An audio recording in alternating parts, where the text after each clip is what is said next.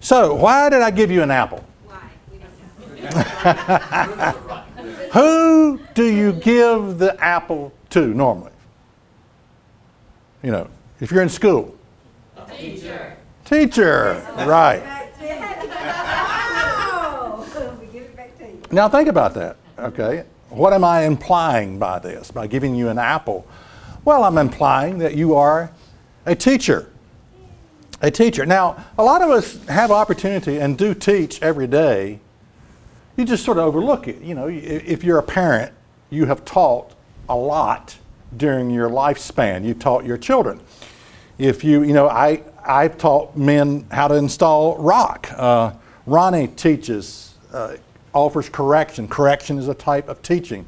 Greg, he's helped people or taught people how to install windows or vinyl siding or whatever. You have Nancy and Teresa that works at a daycare, and of course they, that's all you know, teaching. So we teach more than we realize. But with this scripture, think about this scripture. Isaiah 11 and verse 9 says, For the earth shall be full of the knowledge of the Lord as the waters covers the sea. How do you think this is going to take place? And that's the purpose, of course, of me giving you an apple. I am implying that you're going to have a part in what we would call re educating the world when Christ returns. Notice that the earth shall be full of the knowledge of the Lord as the water covers the sea. You know, we don't need more religion.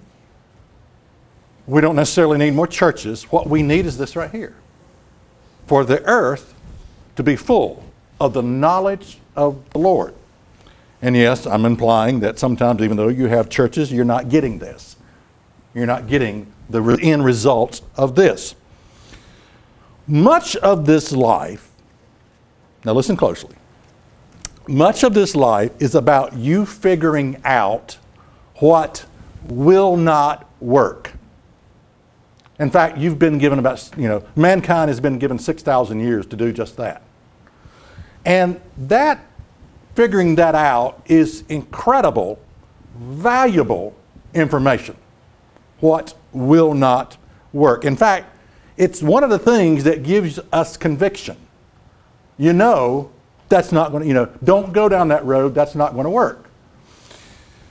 And it's one of the reasons we beat our heads against the wall. It's why some people call us hard headed.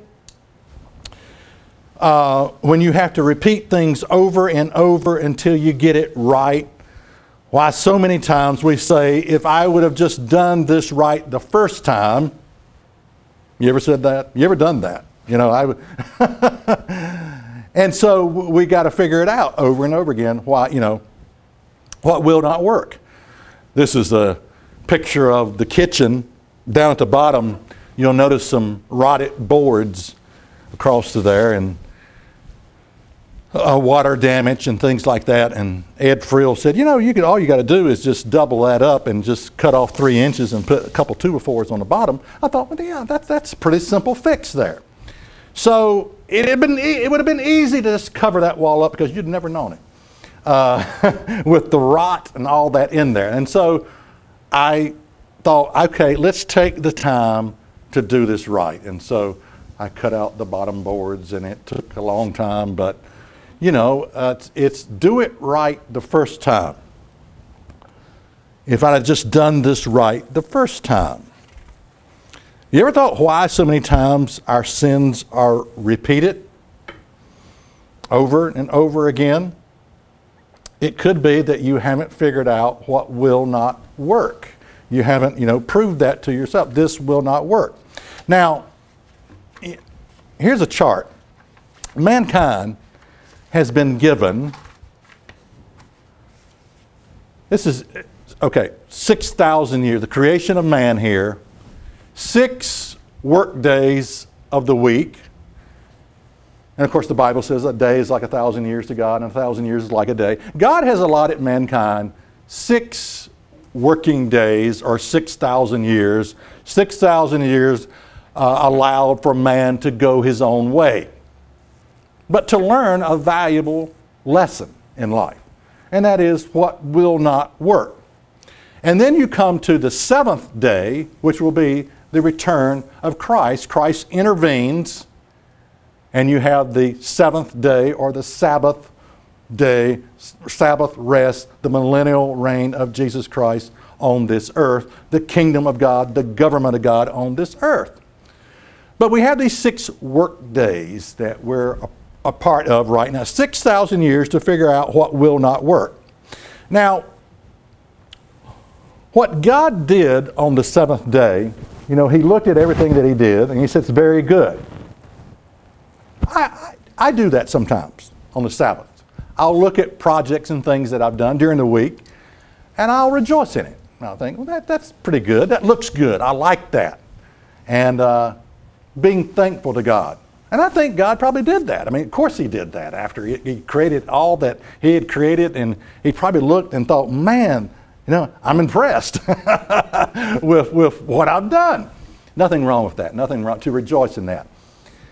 Now, it's incredible help for you to on the Sabbath day to evaluate for the last six days what has not worked.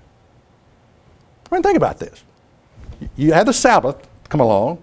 You have six days you've, you've done whatever, and to evaluate on the Sabbath what has not worked. What, in other words, what's causing you your frustrations? Sometimes it can be people. It can be workers. It can be it can be a lot of things. But, on, but to consider, okay, let me consider what has not worked. Why am I unhappy? Why am I overwhelmed? What do you have on your how much do you have on your plate? What's causing your frustrations? To consider that. Why did it, you know, why did I drift away from God during the last 6 days? To evaluate that on the Sabbath day. To figure out what hasn't worked during the past 6 days that I've, I've you know, 6 days work week. Why do I feel I've wasted my time? Non productive. To evaluate the last six days, what has not worked. Now, they say the average person that lives to be 78 years old spends four years on the toilet, 26 years sleeping, nine years watching TV, and that leaves only 39 years to get anything done. So time is sort of short here when you evaluate the whole your whole lifespan and to get busy doing you know what's really important. Some good advice is to get a timer. And I've, I've done this with sometimes the work that I do, church work. I'll get a timer and I'll start timing how much time I've spent on this project and write it down. You know, because if you don't, you can let time, you know, you can let a lot of time just go away, just waste away, and you don't get anything done. Um, you know, to evaluate how much time do I spend on the phone talking? How much time do I spend reading emails? You know, someone said, Do you really think that the most important thing for you to do in the morning is to check your email? no, it's not. There's more important things to do than that. Uh, frivolous things, time wasters. Uh, busy, now get this, busy but not productive. And that, that we can fit into that category. We can be, work ourselves to death and yet not get anything done. You know, we look at what, how, after the six day work week, we evaluate ourselves and we say, boy, six days, nothing accomplished, nothing done. that can be a problem. Organization helps. You know, I learned that with, with this little project on the church. You know, I would go to Lowe's and pick up some materials, and because I didn't think it out well enough, I had to go back again to Lowe's. So I'm back and forth to Lowe's, zoom, zoom, zoom, zoom, zoom, zoom. You know, how much am I driving? Just organize that in your mind a little bit better. What do I really take the time to organize? Organization is very important. Now, sometimes we look at people who have hopeless situations, and there seems to be no right answer. I think of dysfunctional family systems. No right answer. But you know, it's important to be able to say, look, I may not know what will work, but I can sure tell you what will not work. Don't do this, this, this. That's critical. That's valuable. Some of the most valuable information you can have is the knowledge of what will not work. And I'm saying this experience that you're learning right now is going to be incredibly valuable in the kingdom of God, knowing what will not work. Now, Thomas Edison, you know, they say that he had out his window a thousand burn up filaments trying to create a light bulb. And then they were piled up out his window. And someone was getting on to him, you know, boy, you know, a thousand, you sure are, you know, that's, you're a failure. You're never going to get this right. You're never going to get this to work, this light bulb. And he, he made this, this quote, this statement. He said, I have not failed, I've just found 10,000 ways that will not work. But I'm saying that that's valuable information there. That is valuable information. Thomas Edison's teacher said he was too stupid to learn anything. He was fired from his first two jobs for being non productive. As an inventor, Edison made 1,000 unsuccessful attempts at inventing the light bulb. The light bulb was an invention with 1,000 steps. That's an incredible idea there. 1,000 steps. I know 1,000 ways that it will not work. That is valuable information. Good day for a picnic. Uh, okay. Um, I have not failed. I've just found 10,000 ways that will not work. You were born to teach. And I think most of you know that this information is back there, but I just want to mention it the coming utopia, training future leaders. If you've never read that, be sure and pick that up, take it home and read it. Uh, training future leaders, because it, you know, it, it's important to understand what this life is really all about and to understand the things that we go through and why we sometimes struggle and figure out why, you know, how long it takes to figure out, okay, this is not going to work. You were born to teach. The earth shall be full of the knowledge of the Lord as the water covers the sea. How will this take place? How will this take place? Now, I want to look at some examples in the Bible that tells us about our future um, role in the soon coming government or kingdom of God. First of all, let's look at Jesus Christ. We know that he's going to be King of Kings and Lord. He, he is qualified to be king when he returns to this earth. Isaiah 2 and verse 2, it says, And it shall come to pass in the last days that the mountain of the Lord's house shall be established in the top of the mountains and shall be exalted above the hills, and all nations shall flow into it. We're really talking about an educational system here when Christ returns. And many people shall go up and say, Come and let us go up into the mountain of the Lord, to the house of the God of Jacob, and he will teach us, notice that, he will teach us his ways, and we will walk in his paths. For out of Zion shall go forth the law and the word of the Lord from Jerusalem. So it mentions a location there Jerusalem. Talking about the soon coming government kingdom of God on this earth. And it's going to be incredible teaching responsibilities here. Christ is the supreme ruler teacher. Let's understand that. You know, it starts at the top down. He's the supreme ruler or teacher. And as we look at this scripture, what we see is religion and government is not separated. It's sort of one and the same almost. Religion and government is not separated as you see it today, which is an interesting concept. Now, let's take a look at David. What will David, King David, Cord talked about David, what will he be doing when Christ returns and the resurrection takes place? David will be resurrected and rule over the physical descendants of ancient Israel. Well, let's notice this. Ezekiel 34 and verse 23. And I will set up one shepherd over them, and he, he shall feed them, even my servant David, he shall feed them, and he shall be their shepherd. And I, the Lord, will be their God, and my servant David, a prince among them. I, the Lord, have spoken it. You know, so many people read their Bible and they think it's all about past events. You know, one third of the Bible is prophecy. And I would say 90% of all that prophecy is in the future, a time called the end time, when much of it is going to take place. So it's important to understand where we are on this map. Let me explain what I'm talking about. You know, a GPS, and your phones will do this, it will ask you, uh, okay, to identify your location. It's got to know where you're at. You, you got to understand where you're at before you can. If you don't know where you're at, you're going to be lost. You know, and so you've got the GPS identifies your location. Well, when it comes to the Bible, the Word of God, and making sense out of what is going on, it's important to understand where we're at. Now, that big circle, I've illustrated where we're at on this map. That circle il- il- represents we're at a time called, I think, the end time, or awful close to it, anyway. Especially when you look at this chart, understanding that those 6,000 years are about up that mankind has been on this earth.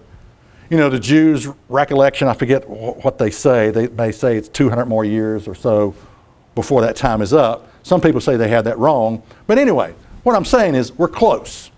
We're a lot closer than we were when, you know, when it first, when creation began anyway. So we, we, we consider, okay, where are we on this map? You know, religion and the Bible, it, it sort of gets more exciting when you realize where you're at on that map.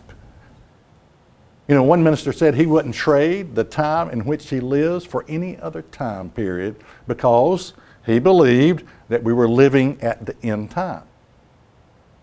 Somebody's going to see the return of Jesus Christ to this earth. And uh, I know things can get bad, but still, God also can protect you. Now let's consider the 12 apostles. We're talking about positions that people will have when Christ returns to this earth.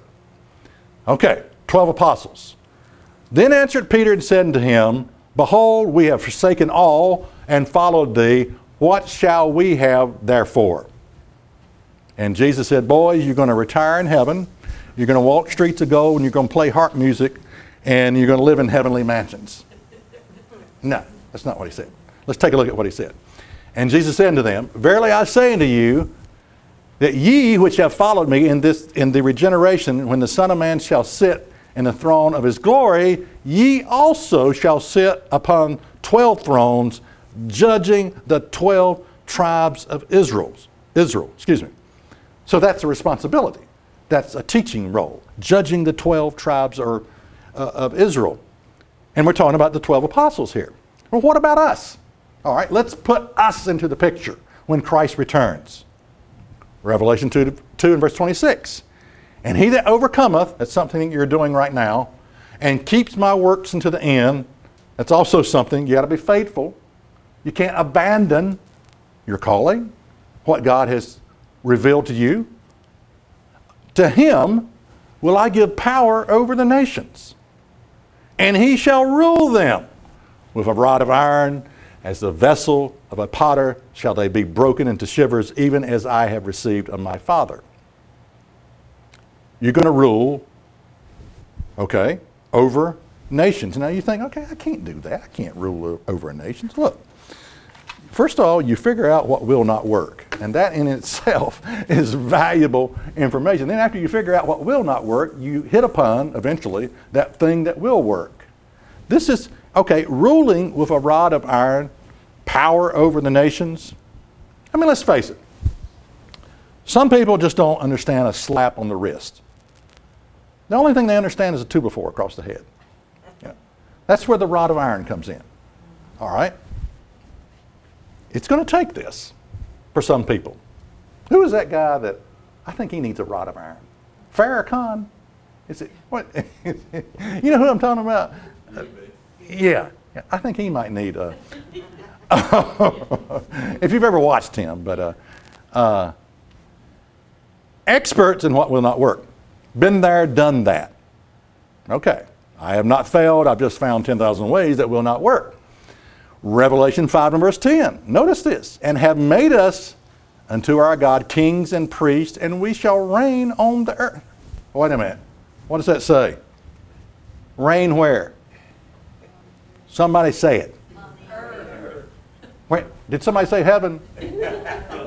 Where? Where are we going to reign? Earth.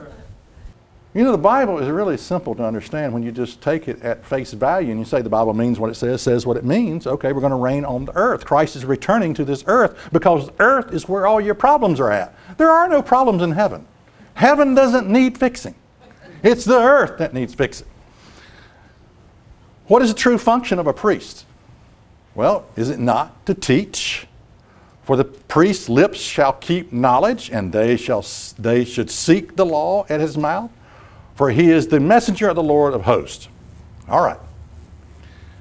Okay, that's the last slide. You were born to teach. Let me continue on here.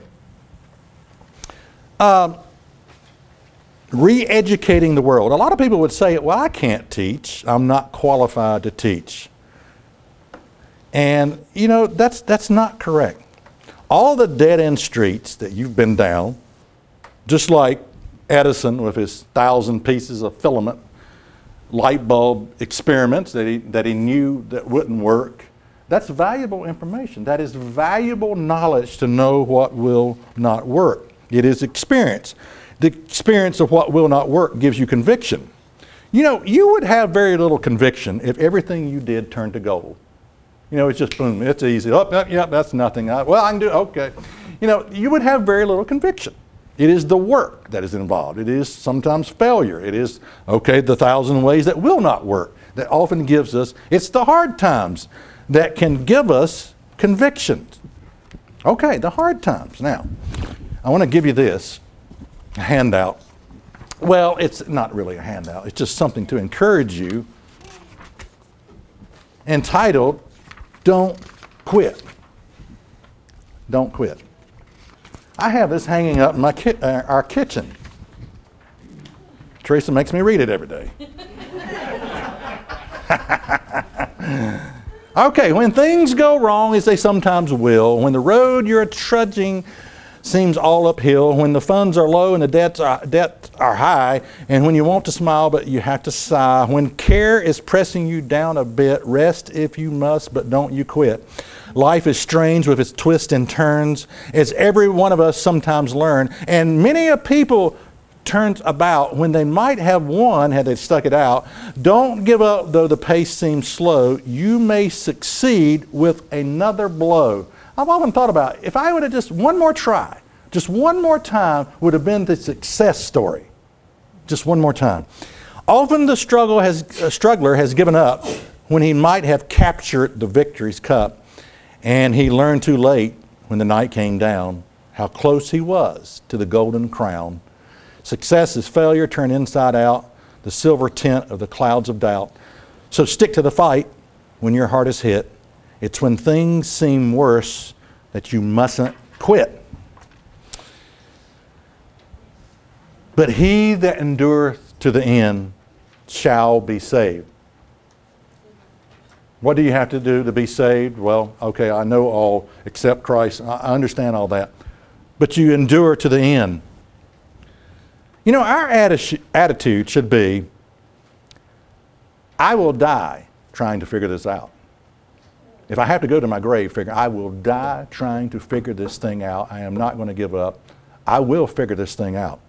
I will never give up, even though I know 10,000 ways that not to do it.